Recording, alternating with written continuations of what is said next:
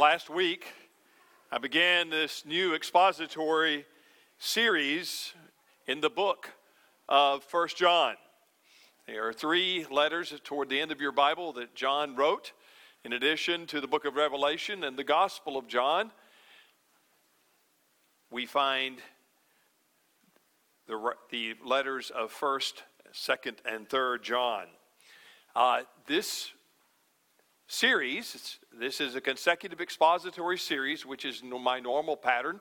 I break it sometime for, for special reasons, like the series on the gospel. It's more topical, but uh, that's the way we are going through this book to understand how it spoke to God's people in its original setting and how it still speaks today as we have and ask for the help of the Holy Spirit which we're going to do in just a moment.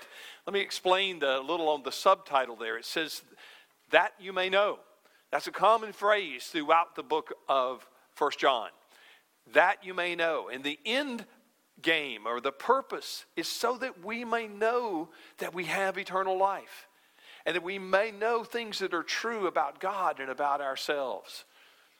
And we'll be exploring those things as we go through the book. Last week we looked at the prologue, the first four verses of the message, the letter that John wrote to those churches in Asia Minor, probably in the area around Ephesus. Now, hear God's word as we read our scripture reading today, 1 John chapter 1, verses 5 through 10. Again, I remind you, this is not the word of men, but the word of the Lord. Hear it with careful attention and appreciation. This is the message we have heard from him and proclaim to you that God is light, and in him is no darkness at all.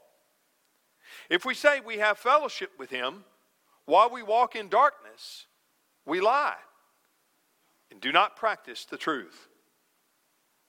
But if we walk in the light, as he is in the light. We have fellowship with one another. And the blood of Jesus, his son, cleanses us from all sin. If we say we have no sin, we deceive ourselves, and the truth is not in us. If we confess our sins, he is faithful and just to forgive us our sins and to cleanse us from all unrighteousness. If we say we have not sinned, we make him a liar, and his word is not in us. The grass withers, the flower fades, but the word of the Lord stands forever. Let's pray. Father, we ask again your blessing upon your holy word read. Now will you, through your light, illumine our hearts and minds and understandings that we might hear your truth and be transformed by it as your Spirit applies it to our lives. And we pray this in Jesus' name, whom we would see, and Him only. Amen. Woody Allen, the acclaimed actor and uh, film director, claims to be an atheist. Didn't know if you know that or not, but like many of the Hollywood elites today, uh, they claim to believe, not believe in God. But someone once asked Woody Allen this question If there is a God, and if he were to speak to you, what would you hope to hear? Woody Allen said, reportedly. If there is a God, and if he were to speak to me, I hope that he would tell me, You are forgiven. Isn't that interesting? You are forgiven. I remember years ago hearing a particular fairly uh, popular evangelical preacher doing an interview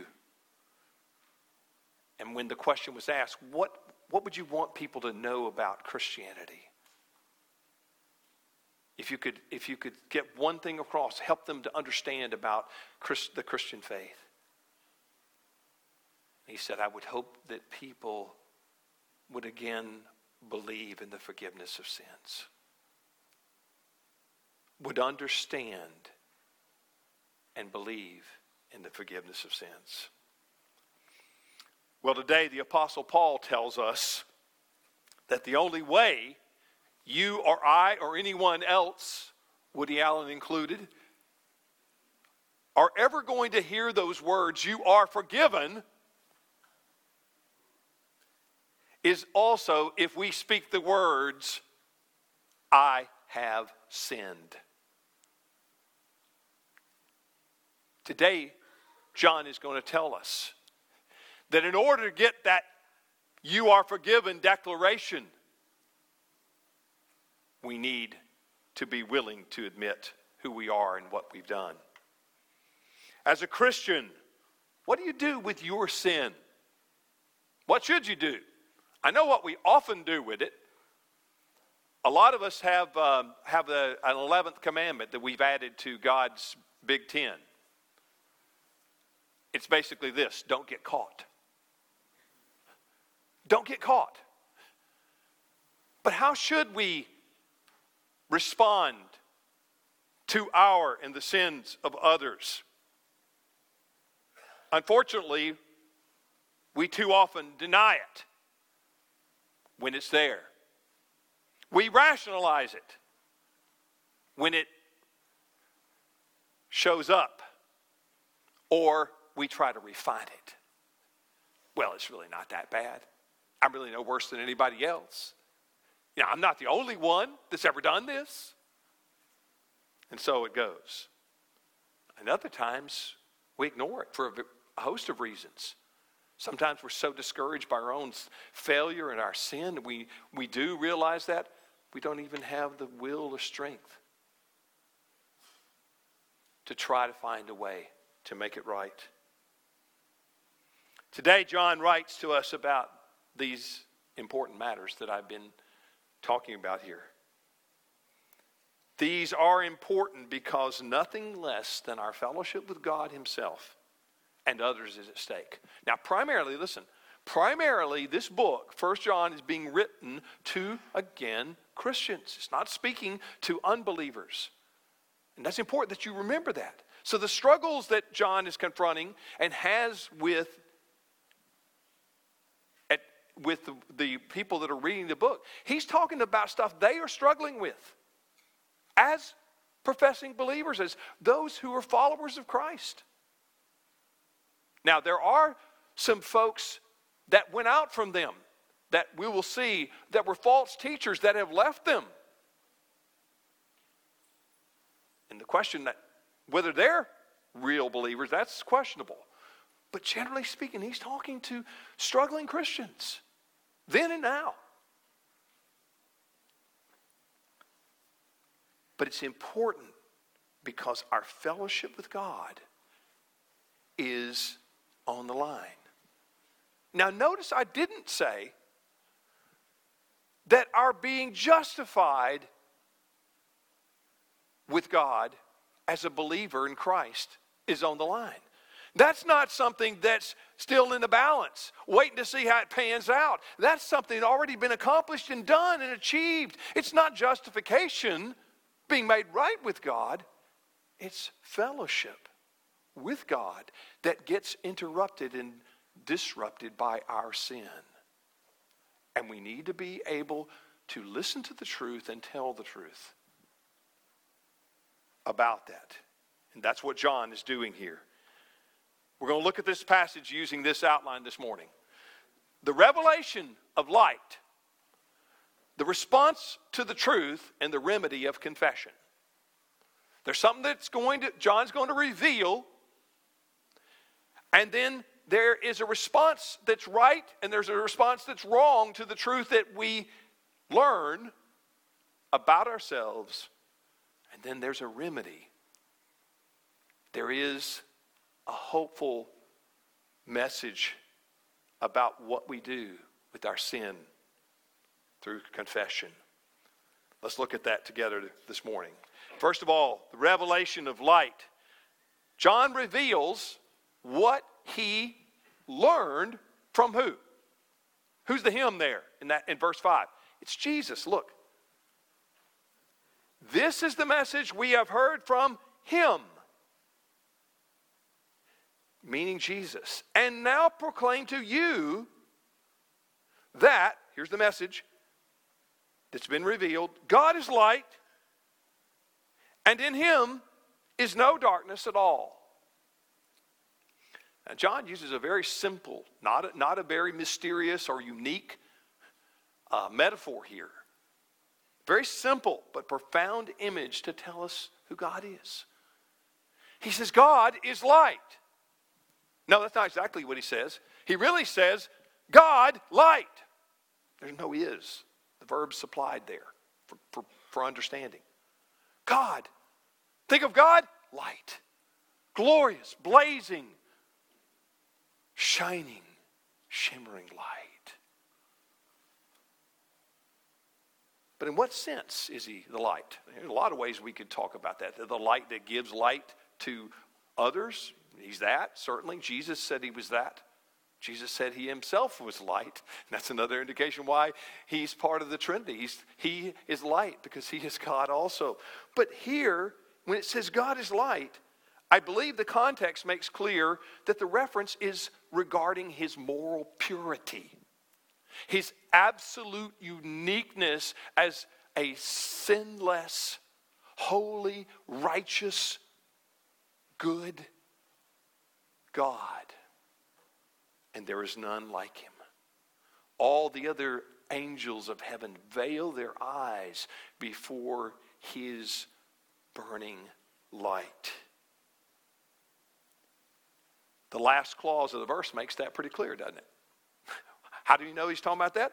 In him, there's no darkness at all. We, as sinful human beings, have darkness in our lives. We have dark hearts, but there's none of that in God.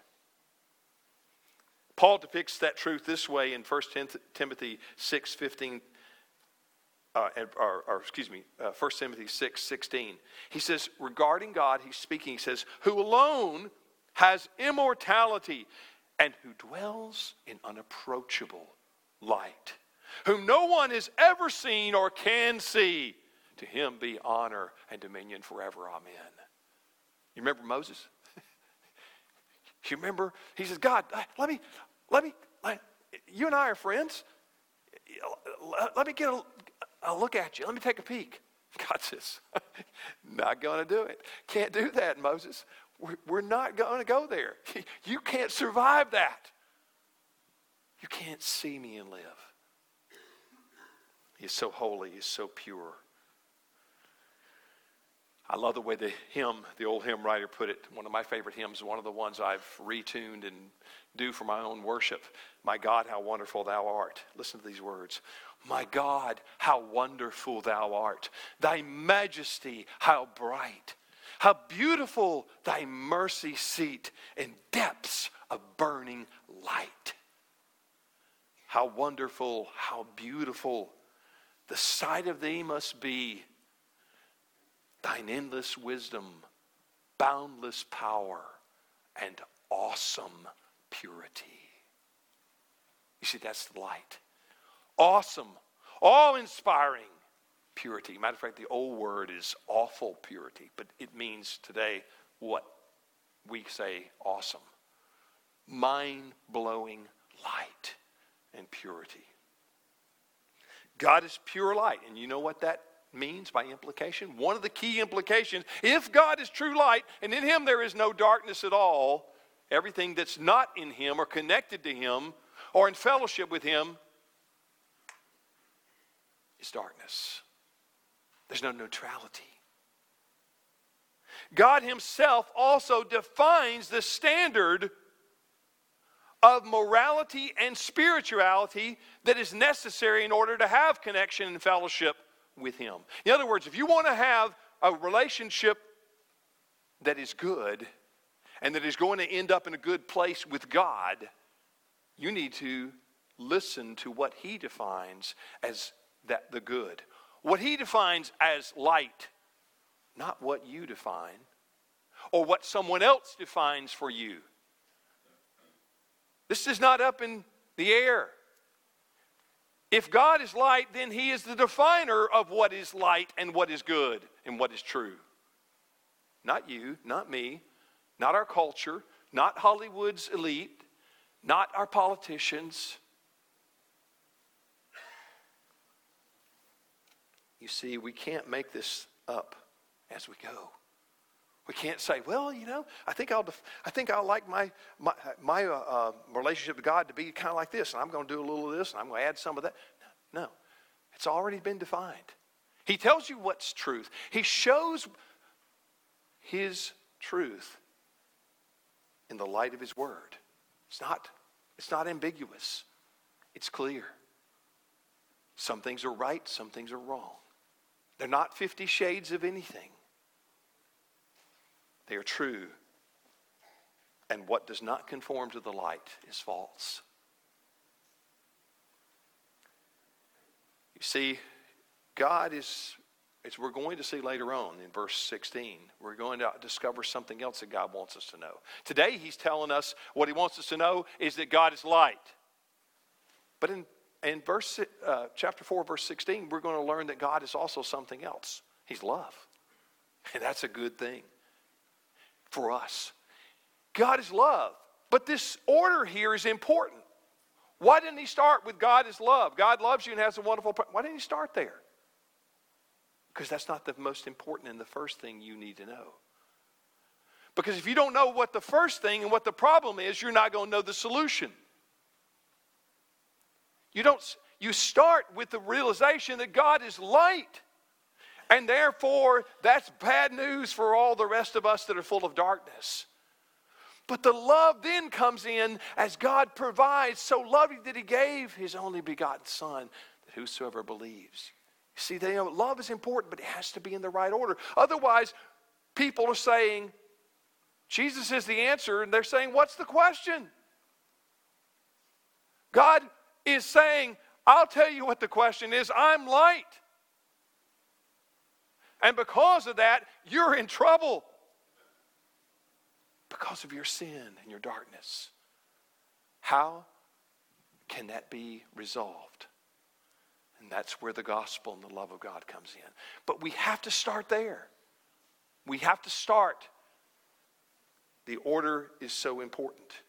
John doesn't get it backwards, he gets it right. Because the light shows our need for the love and what love only can accomplish and do. Secondly, what about the response to the truth? To the truth, what? The truth that God is light.